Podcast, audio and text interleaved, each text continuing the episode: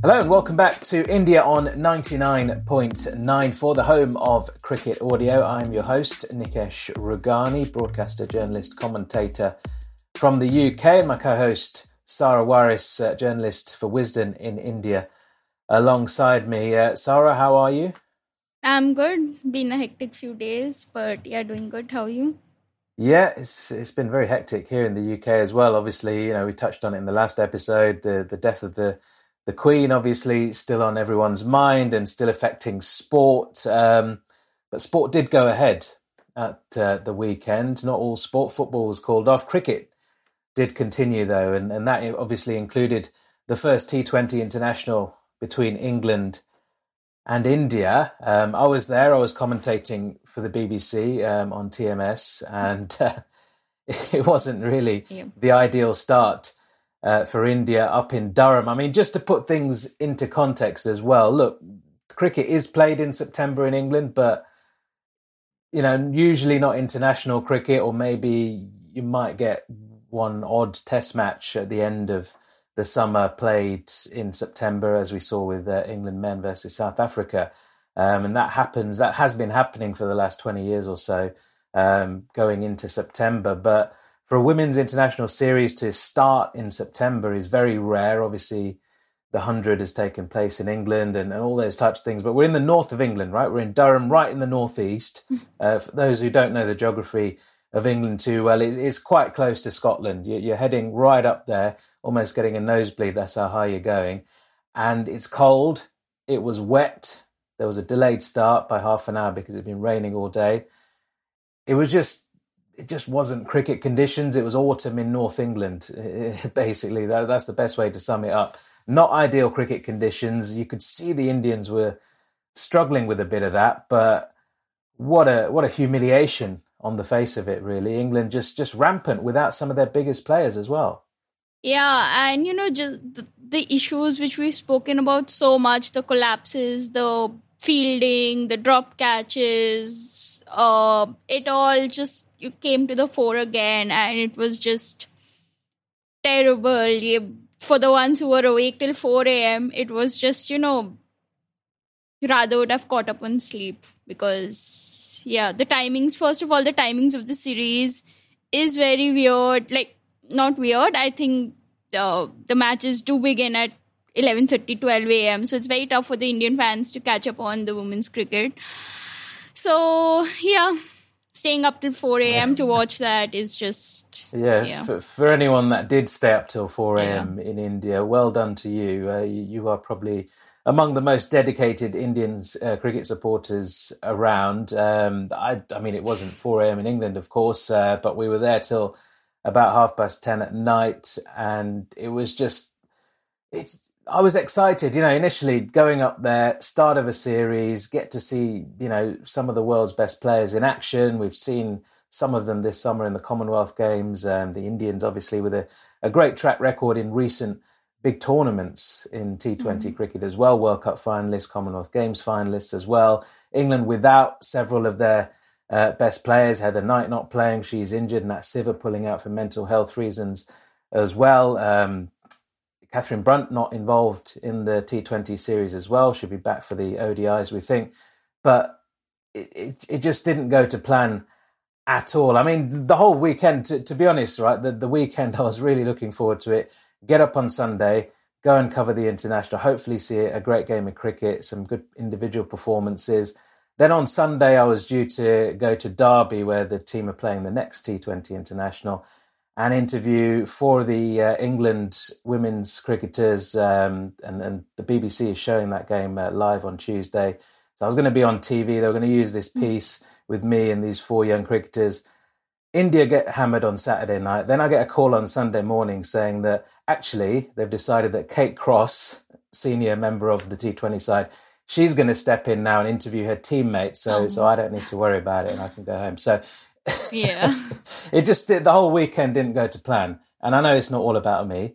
Um, but but you know the occasion. Mm. Let's talk about the occasion as well. Obviously, following the death of Queen Elizabeth II, there was no advertising, just like at the men's Test match. So all the advertising hoardings were black with just "We are England cricket." There was no boundary sponge. There was no music on the night, so you know that was on the PA system, of course, but that meant that Indian fans, I think, were advised don't bring in any dhols and stuff. It's just not that kind of uh, occasion. I mean, it was still was a good atmosphere. There was good Indian support there, but they had the minute silence at the start of the game and then the playing of the British national anthem, um, which was interesting because usually I, I was under the impression that even at T20 internationals nowadays you, you play both national anthems yeah. as a matter of course, but apparently, according to the ECB, it's not protocol in T20 internationals to play both national anthems. You can if you're at a tournament, an Asia Cup or a World Cup or whatever it might be, um, but it's not protocol. So they just played "God Save the King" as it is now, um, and it was it, it was good to see everybody sort of getting into the spirit of things. It was quite a somber start to the game, and then the atmosphere really picked up, and there was good appreciation from the India fans for the good cricket that England played, and vice versa for periods as well. Uh, but England winning the toss. Uh, I just have one point to add to that. You spoke yeah. about the national anthem and all. None of it was televised in India. Uh, directly, you know, the toss was wasn't shown as well. So directly, you know, the first uh, glimpse of the match we saw was the first uh, first delivery. So you know that wow, okay. yeah, the, the that the post match and all, none of it was shown. So that's how it's been. It's not a one off. This is how it's always been. Even for the Commonwealth Games, I think the first match, the toss and all wasn't shown. Only from, you know, the second match when it got a little bit of backlash. Uh, then the toss, and then Veda Krishnamurthy came in for uh, the analysis and all. So, yeah, it's just been a trend to, you know, just keep women's cricket on the back. Is this Sony? Sony Sony have the uh, rights, yep, don't they? Yep, for, it's Sony. For England's yep. uh, home matches. But this happened in the um, World Cup and also. And the Commonwealth Games, who, who was Sony who was also. But that? this happened in the uh, okay. World Cup also. Uh, Star. So uh, it just cut through after after India lost the last match. Uh, you obviously you know wanted to see their emotions, and India lost. They were out. Uh, it was Mithali Raj's last uh, international match, and you know the uh, interview after the match and all with Mithali Raj. None of it was shown. It was directly cut right after the last ball and onto some. I think Ravi Shastri was there. I, am not sure what uh, what the next show was, but yeah, it was directly cut after that to show the. I think men's were playing then. I'm not really sure what was what. I mean, that's yeah. ridiculous yeah. to be honest. That that is. That's the good thing yeah. about being in England and, and, Sky Sports, who show most of the um, the home international cricket here. The BBC show the odd uh, match as well, but Sky have everything. Sky show every international home match, uh, men or women. And women's cricket has been on Sky. I remember for I think they celebrated their twentieth anniversary last year. So they've been and, and they do it properly. You know, it's not just we tune in for the yeah. first ball and the last ball and that's it they do the analysis, they have the teams there. There was a good team of, of Sky Sports pundits at the match in Durham as well, and they did the pre match, the post match. You know, it, it's all done properly as it should be. Yeah. You know, this is these are cricketers in India representing yeah. the country. They're stars now, aren't they? You know, we're talking about Smriti and people like that on commentary, and she she's a poster girl in India. You know, th- these are massive, massive names over there. People know who they are. People want to watch them. People who are interested in cricket. Okay, it's 4 a.m. So maybe you could understand for that particular match that yeah. being done just given the time of day. But if you're taking a world feed, then you might as well just continue to take the world. Do you know what I mean? Yeah, yeah. It, you're not doing any extra work. It's not like people are having to stay around in a studio and, and talk for an extra hour. Um, and I'm surprised Star Sports would do that at a World Cup because yeah. in the Men's Asia Cup, mm. they have like 16 hours of build up, yeah. don't they? Yeah. for, for like India Pakistan, even ahead of the first game of the group stages, which was was it Afghanistan or was it Sri Lanka? Afghanistan, Sri Lanka remember. Played, I think. Yeah. yeah, so ahead of that game, all they're talking about for six hours the day before India Pakistan yeah. is India Pakistan. So they can do that 24 hours before for men's game. Um, it's just yeah, baffling, really, yeah. and, and, not how it should be. Um, but the match did get underway. England won the toss, decided to have a bowl first, and um, India.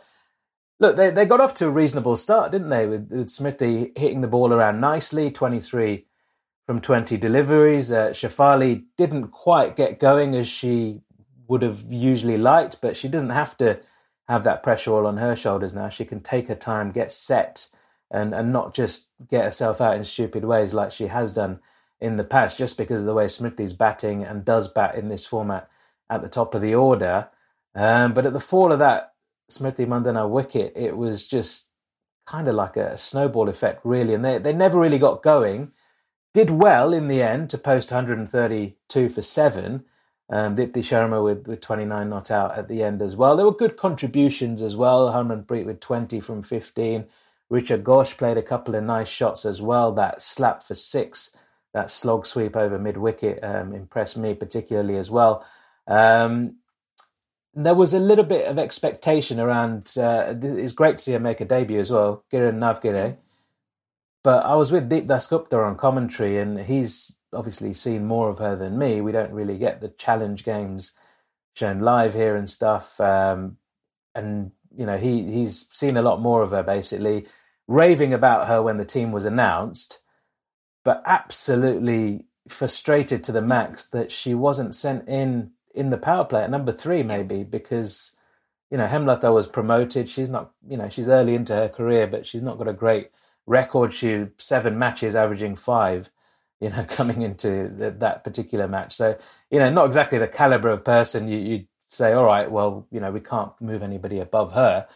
She was moved up to number three, didn't quite work out, and then Navgire comes in way down the order at number six and it just felt like a little bit too late. Just given her style of play, the attacking nature as well, she would have benefited. You feel of just batting in those early overs with the fielding Yeah. restrictions. Yeah, and also, uh, you know, the absence of Gemma again was. Um, it, we we got to see how, what Gemma brings to the table.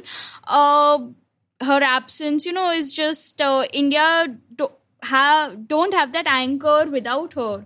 So uh, I was just looking at some stats, and you know, the top three or four they average around thirty when Gemma is, in the team, and without her, the average is twenty one. So you know, probably just the uh, having Gemma in the side gives even the likes of Mandhana and Harmanpreet, Shafali the liberty to play a little more freely.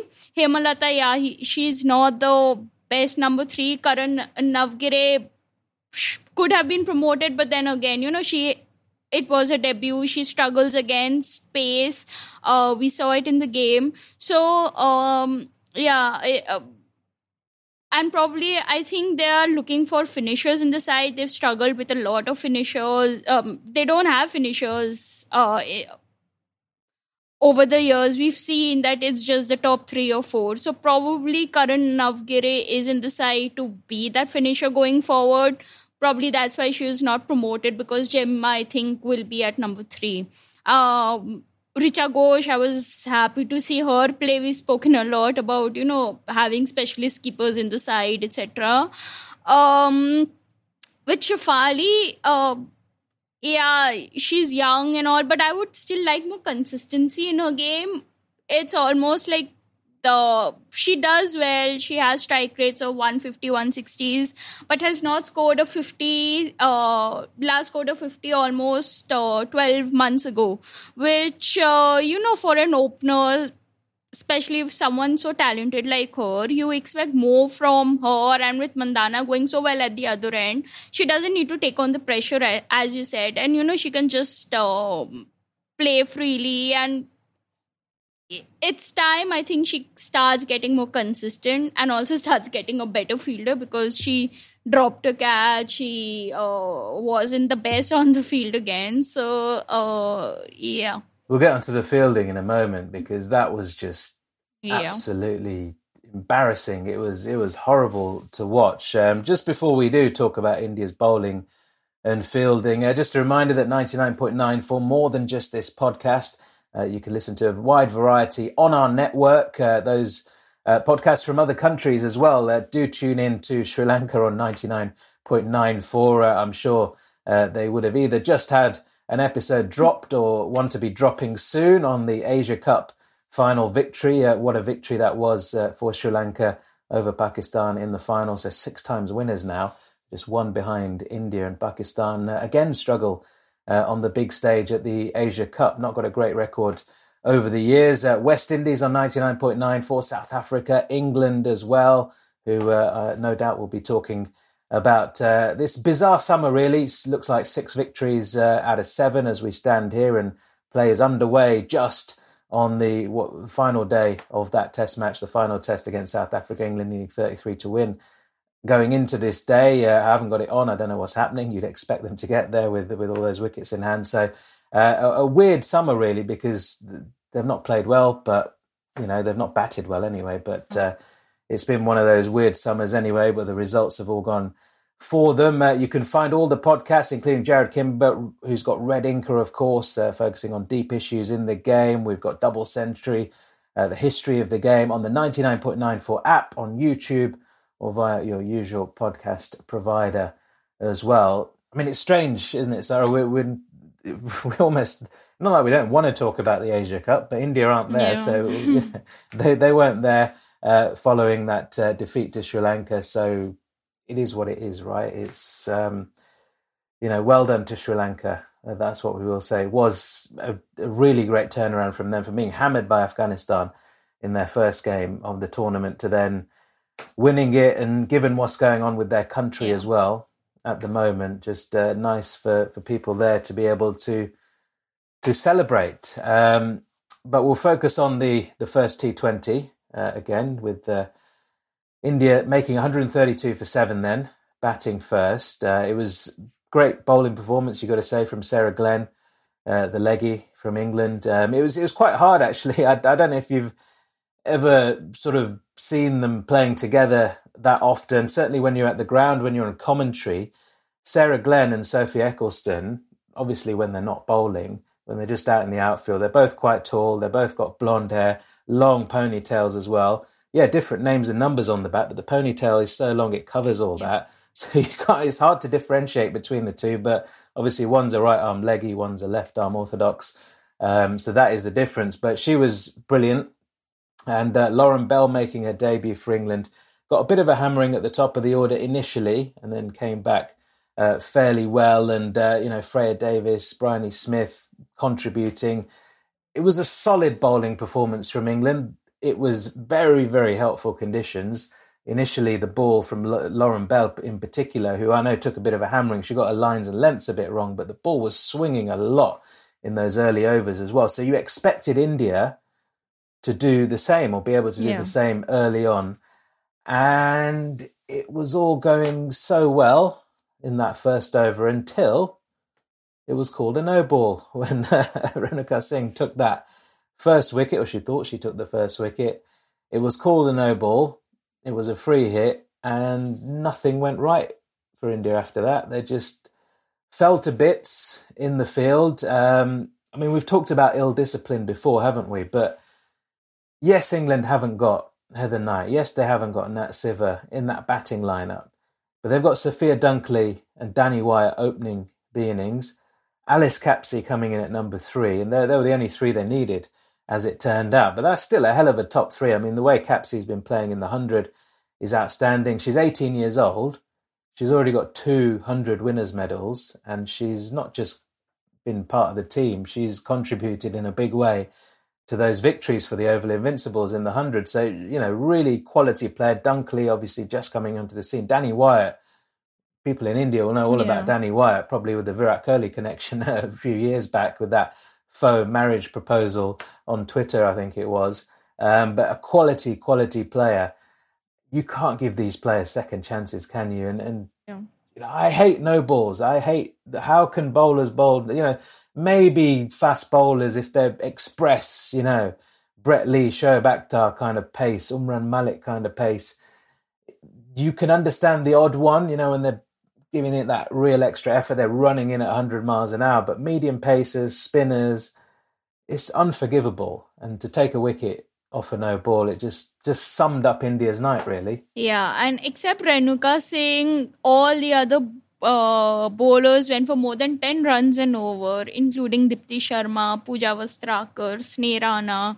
So uh, then again, last episode we spoke about who is who next after Jhulan Goswami. Uh, again, who next after Jhulan Goswami? You know, in conditions which were helpful, they uh, the uh, fa- Pacers couldn't do much. So yeah, it's uh, there are a lot of issues for India to solve uh, ahead of the next World event. I think the Asia Cup is next month, so um, those it's just you know just the same issues keep coming back to hurt India in bilaterals, the collapses, the bowl, bowling efforts, the fielding, and it's just you know why aren't why can't they do that in bilaterals? They're so good in world events but why aren't they even 1% of that in bilaterals? They do well on and off but when they travel abroad they're just you know they're just so inconsistent. So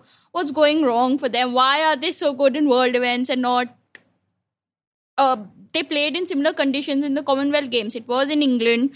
So just less than a month later why is it that you know they are so inconsistent and just unable to get any help at all? It's frustrating and look there yeah. as well as me and deep on commentary there are a couple of english commentators who even they had their coats on it was yeah. that cold because it was quite late at night as well and we're right up there in the northeast of england so in, in september and it was a wet day and you know it just just wasn't pleasant so they were feeling sorry for the Indian fielders. But you know, I walked around in the and it was it was a bit nippy, but you're out there, you're in the field, you you know, you're running around, you, you can keep warm enough. You just put an extra layer on or something. It wasn't that bad. I mean, I've played in worse in England in early season in April and, and things like that, and it's it can be really really cold, and it wasn't. It was it was like the daytime was about sort of between 18 and 20 degrees and it kind of dropped by four or five degrees in the evening. So it's not you know i know by indian standards that's pretty cold but try playing in england in early season in april and may sometimes and it can be like single figures and that that's when it's really cold and you got the old school knitted jumpers on and all that kind of stuff and even then you know you need the hand warmers it wasn't that bad so complaining about those conditions I don't think that there's any merit in that really. It's only a T20 game as well. It's not like you're out there all day in those conditions as well. So I I don't agree with that for people saying that. Yeah, and even Harmanpreet after after the match, you know, she the first line that she said was, "I just feel we forcefully played, not hundred percent conditions to play." so many chances to get injured. One of our players got injured also, so we were one bowler short. I think she was talking about Radha Yadav. Uh, but you know, just that line, like she didn't uh, say we could have been better in this aspect or that aspect, just to say that we forcefully played. Uh, I think she can do better. Do you know? Do you know what yeah. it is? I'll tell you what it is. I was there, obviously, and she was just pissed off yeah. even before the match started. You could just tell that that face, you know, you, you could sense that something was up. Now, before the match, everything was being set up. The players were warming up as normal. The stumps were in the pitch. The pitch was being mowed, you know, the last minute little trim that they do. And everything was as normal. But the, the four umpires, including the reserve umpire and the match referee and a couple of other official looking people, probably from the ECB, were standing around in a circle, arms folded, and you could see by the body language that they didn't think this match was going to go ahead. Now, it wasn't raining at the time, it hadn't been raining for a couple of hours in the build up to the match, but it had been raining pretty much all day before that. Now, Durham, yes, it's an international ground. Yes, men's internationals get played there as well. But even given all that, it's not the best training ground in England. It's not like Lords where it can chuck it down for six hours, and then you have like 40 minutes without rain and everything's bone dry on the outfield. You know, that that is the best probably in the world at draining Lords is. But, you know, there are similar ones. You know, you go to other major test grounds in England and they drain really, really well and usually don't have to wait too long. Durham's not quite of the same ilk. It's not a bad draining ground, it's fairly modern, but you know, it's it's a little bit more old school in that respect. When it has been raining all day, you do have to wait quite some time for it to be playable again. And I think there was huge concern from the umpires. We then got word in our commentary box that a source basically was telling us that it's off. And this was at mm-hmm. like probably 20 past six, so 10 minutes before the original toss was due to take place, half an hour before the 7 p.m. start. And then five minutes later, that same source says they've made a U-turn. They're going to start at 7.30, toss at 7, so half an hour delay. I didn't see them do anything in that half an hour. So to be waiting, it's nighttime. It's not as if the yeah. sun's out and it's going to dry the out. You know, it's nighttime. There's cloud cover. You know, nothing's going to happen in that half an hour. So it just felt that it was all trying to force the match anyway, mm. like from the authorities' point of view. They, they were trying to force that. Maybe Harmanpreet just felt that it wasn't playable and they were being forced into it. They were told one thing, maybe that it looks like it's going to be yeah. called off, and then they say, no, we're going to start half an hour later. Um, so it wasn't ideal, mm. all that, but she's the captain. Yeah. You, you've got to get on with it. The authorities make up their mind. You have to get on with it. On the other hand, Firstly, England, yeah, the conditions were same for England. Their running between the yeah. wickets was so good. Like they were diving on the field. Okay, yeah, um, I know there are injury uh, risks and all, but the conditions were exactly same for England also. So, yeah. uh, you know, just to say that we forcefully played, and just from the beginning, it was like India didn't really turn up at all because they weren't in the mood to play. And from a captain, you know, now she's captain across all formats, you expect better. Like that, you can't just say at the uh, uh, post match why India didn't do well, and you just the first line that you say is we forcefully played. That I don't think that the well, it seemed that seemed to be to her say. mood through yeah. through the whole evening, really. Yeah. And well, look, we talked about the fielding. The fielding was embarrassing. Yeah. It was like you know, schoolgirls could play better than that. Honestly, it was so bad. And that's got nothing to do with the conditions. I mean, the running between the wickets when India were batting was terrible as well. They're smacking into a big open gap and walking through yeah. gently for a single when they, they could have almost pushed for three on occasions. It was ridiculous. So there was that. And then the fielding as well, just drop catches, misfield after misfield after misfield. Honestly, it was like almost every ball at one stage towards the end of the innings was being misfielded or there was a drop catch, or there was you know run out opportunity where they fumbled, or whatever it was. Every ball almost for a period that was happening. It was honestly embarrassing. It was. We talked about their fielding before. We joked about is it Ramesh Powar's biggest yeah. priority, given you know he wasn't the best fielder and all that kind of stuff. But look, Jonty Rhodes, uh, you, you said he's applied for the yeah. India men's job on so many occasions to be their fielding coach. They've got his details, the BCCI.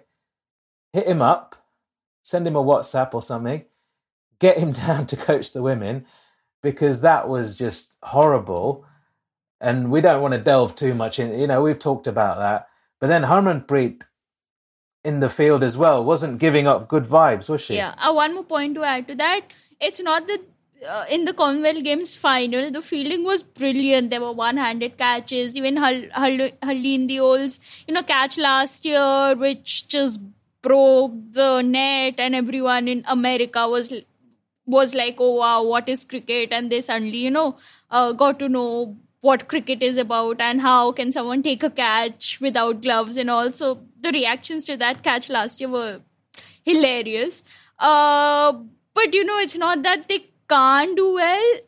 Uh, they in the Commonwealth Games in the final, the fielding was one of the highlights. It was so good to see. You know, uh, Deepti Sharma taking those one-handed catches, and all the other fielders just chipped in. And it was even Shafali Verma saved a few very good uh, uh, boundaries. So it's not that they can't do it. Maybe uh, you know, as we've spoken about they're doing well in pressure situations. So it's, you know, probably, I don't know, it's why they don't do it in bilaterals, but yeah, it's. Yeah, the, the, it's bilaterals, but then. Yeah. it's just the inconsistency, isn't it? Because you know, all right, they they stepped up to the plate in the Commonwealth mm. Games, like you say, but then in other pressure situations like World Cup finals, yeah. they you know they fall to pieces, and in those pressure situations in the field as well. So you know, swings and roundabouts really, and also you know, it might be a bilateral series, but when they toured Australia, and you know, it was a very tight series, and India could have quite easily won in both those series that they played there. Ended up being on the losing side. They were in winning positions in pretty much all the games, yeah. and just threw it away in the field by poor fielding at the end. Really, so it's that inconsistency which I just can't understand. I mean, if if they couldn't be bothered yesterday, if it was just like, oh, not yesterday, but on Saturday, we're, we're here on Monday recording this. If they couldn't be bothered, then they they're not fit enough to wear that jersey because you're playing for your country. It doesn't matter if you've been forced to play or whatever this, you know, you think it's too wet or too cold. You're fighting not just for your country, you're fighting for women's cricket in your country as well. You know, you talk about the broadcasters not being interested in showing the pre match, the post match when it's women's cricket. This is not going to help the case if the attitude isn't right as well. And that hopefully will change ahead of the second T20. Um, but it doesn't help when your captain loses the plot out there. I mean, her body language was terrible for the whole evening, really. And then that incident where she was bowling and she bowled, uh, the, the, bowling tactics were rubbish as well. They were yeah. just bowling wide of the stumps all the time, and it was so predictable. And England were just hammering them through the gaps. Um, so that that was a bad tactic anyway. But Harmanpreet had that tactic. She was bowling wide of the off stump. Got called for a wide early on in the over. Didn't think it was a wide, but it looked wide to everyone else. Looked wide to me. And then she bowled a delivery final ball of that over, which was didn't look as wide. Wasn't called a wide she thought it was exactly the same delivery as the one that was called wide, turned around to get her cap or whatever from the umpire, Paul Pollard, and lost the plot, just started shouting at him and basically saying, Well, that was the same delivery. Why'd you call the other one a wide then? And I don't know what she was saying. Maybe she was flipping between Punjabi and English. Yeah. I, I have no idea.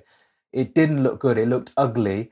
It looked like she wanted to physically assault him and she had to be pulled away by Smriti Mandhana, who did a really, really good job as the vice captain to calm that situation, to diffuse it.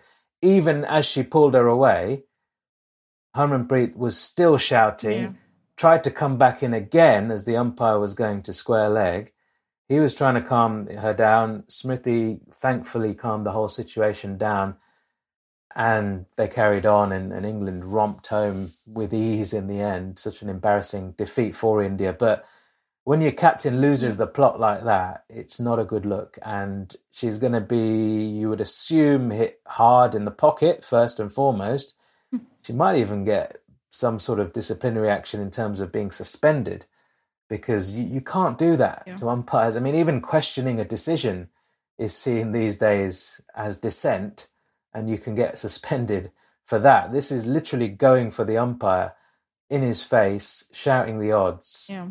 You can't do that. And and as a captain, you shouldn't be able to do that. And if if you know, I'll be honest, you know, even as an Indian cricket supporter, if I was the authorities, I would step in and, and take action. Yeah. And um, there was another incident with Harmanpreet Kaur in the Commonwealth Games where uh, she got angry with an umpire over some decision. I don't really remember what it was, uh, but it was a very animated chat, and you know she was shouting and everything at the umpire, which again, you know. Uh, yeah, being the captain, Virat Kohli got so much of flack for you know just he I don't remember an incident where he shouted at the umpire in this way. There were a few glares and all, but he got criticized for those glares also. So, uh, you know.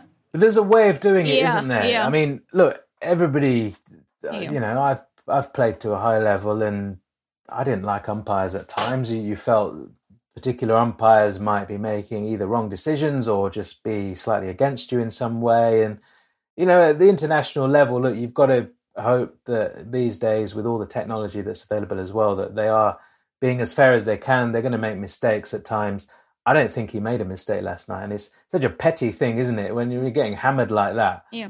you know, one run that was signaled a wide. You know, it's in the context of the game, it wasn't a big moment, but it's just the culmination of the whole evening looked to have she'd had enough and she needed to blow up, and that's how she did it. And that you can't do that. And the way Kohli did it, he used to have animated chats with the umpires, and it looked as though he was talking loudly, but often it'd be in full stadium, so he'd have to raise. A it's just his expressions. He hmm. looked very expressive when he was talking, but he was he wasn't hurling abuse at the umpires, if you see what I mean. Yeah. Until his final Test match, where he did lose the plot, and he talked into the mic Yeah. and accused the South African broadcasters of controlling the DRS and whatever. Which you know he'd he'd had a difficult time mentally, and he lost the plot basically on the field, and, and we all Yeah. attest to that. Later, he said he faked his intensity, so that probably was an incident where it did look like he was faking his intensity, you know, just to get under the skin of the South Africans. So, yeah. Yeah, that plus I just think the whole captaincy debacle Yeah. with everything, it was just it was it got too much, and you know that I don't know if that was fair. I think that was just a natural reaction and just something which he would regret if he looked back at. If you asked him a couple of years down the line, do you regret that incident? Yeah, he he would regret that incident. I I feel, um, and Harmanpreet should regret this as well because the way she did it. I've I've seen other cricketers do. it. I've never seen Virat Kohli do that because usually he was he had the intensive chats with the umpires, but then you'd see him having a, a joke and a laugh with the umpires as well. So th- there's a balance, isn't there? You you can question decisions sometimes if you know why why is that not out or why you know whatever. Um, but as long as the umpires are consistent, that's all you Yeah. want. And I, I felt there was nothing wrong in what Paul Pollard did, and you know, hopefully we don't see any more incidents like that in the future. But it'd be interesting to see what happens to Harmanpreet. Um, so ahead, assuming she plays, of course, uh, and she she doesn't get suspended um, ahead of that second T Twenty international. How can India improve? I mean, they, they need to improve every department, Yeah. don't they? Uh, first of all, I would just uh, uh, there is Meghna sitting on in the on the bench, and she had she's had a very uh, good 2022 where uh, she played the series against New Zealand. She was giving India very good start. So I just want her to you know uh, come into the 11. I'm not sure in place of who, probably Hemalatha. Uh, but I would really want to see her in the 11 because, you know, with Mandhana, Shafali, Meghna, Harmanpreet Kaur, then Kiran Navgire to follow, Richa Ghosh, at least it feels that there is some firepower in the side. Then with Deepti Sharma and Pooja Vastrakar, St- Sneh Rana can chip in. Uh, that would be a better 11 in my side. It was not the worst 11 that um, they fielded, but uh, with Meghna, I would really want her to play because she's done well, and India kind of need those aggressors. Uh, and I also wa- I hope that they stick with Navgire also because uh, this team is known for making weird selections, dropping weird players, uh, dropping players for no reasons, and uh, so I would like her to get an extended run. And yeah, just these two. I'm not sure what Radha Yadav's fitness is. Uh, like, what's the status on her fitness?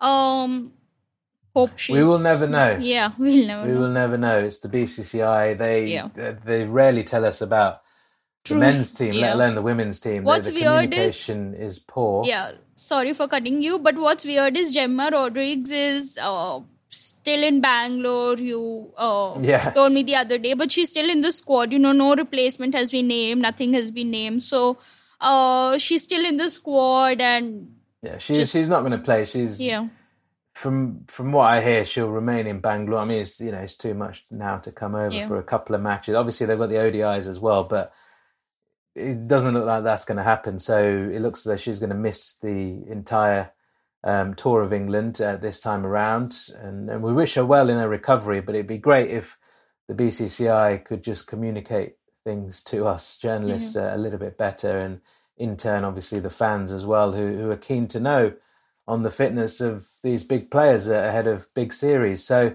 look, India trailing them by 1 0 in this three match T20 series. ODIs to come after that as well. We're also expecting the men's T20 World Cup squad to be announced today as we sit here, expecting, you know, again, it's the BCCI, yeah. so it will be announced at some time, but, you know, Aram say, you know, it doesn't matter when. We'll just send out a press release at midnight. What's funny fine. is, um, yeah, so we'll the see. meeting is post lunch and the announcement is post dinner, which is, you know, just BCCI things. The best was I remember. I what was, are they doing in between then? I remember. Uh, so, uh, I think the squad for South Africa was announced on thirty first December at ten thirty p.m. And you know yeah. nothing can top that. Uh, I was working that day. I had a flight next day. I was going to meet my friends for New Year's. I was like, okay, let's wrap this up early. Then suddenly the squad comes in at ten thirty. I had to extend my working hours. Just BCCI things. So yeah. It's ridiculous. So, what time do the BCCI normally have lunch? Do we think about twelve? If they say post lunch, you'd imagine twelve, right? Yeah. So twelve till one's probably lunch, or is it? I don't know. It's a bit later in India. Oh, you one thirty. All right, so they're done. Yeah. What they have it at one thirty. Yeah. So well, I give them an hour till two thirty. Then dinner's quite late in India, isn't yeah, it? It's not like in England where it's yeah. like six, seven. 9, yeah, 30, like, 10. Yeah. What the hell are they? What the hell are they doing in all that time?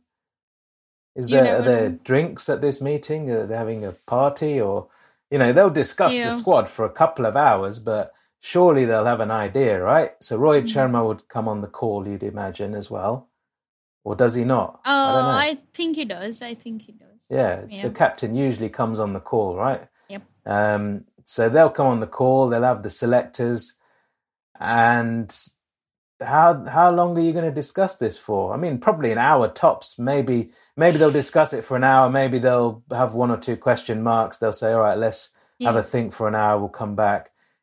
That might be the most of it. I mean, they might even just decide within that first hour. But post dinner in India is quite late. Yeah. So yeah, you might be looking at another ten thirty p.m. squad announcement this evening. We'll wait and see. But once that squad is announced, we'll be back. We'll record another episode um, we'll be back several times a week here on 99.94. So do follow us uh, either on YouTube via your podcast provider or on the 99.94 app.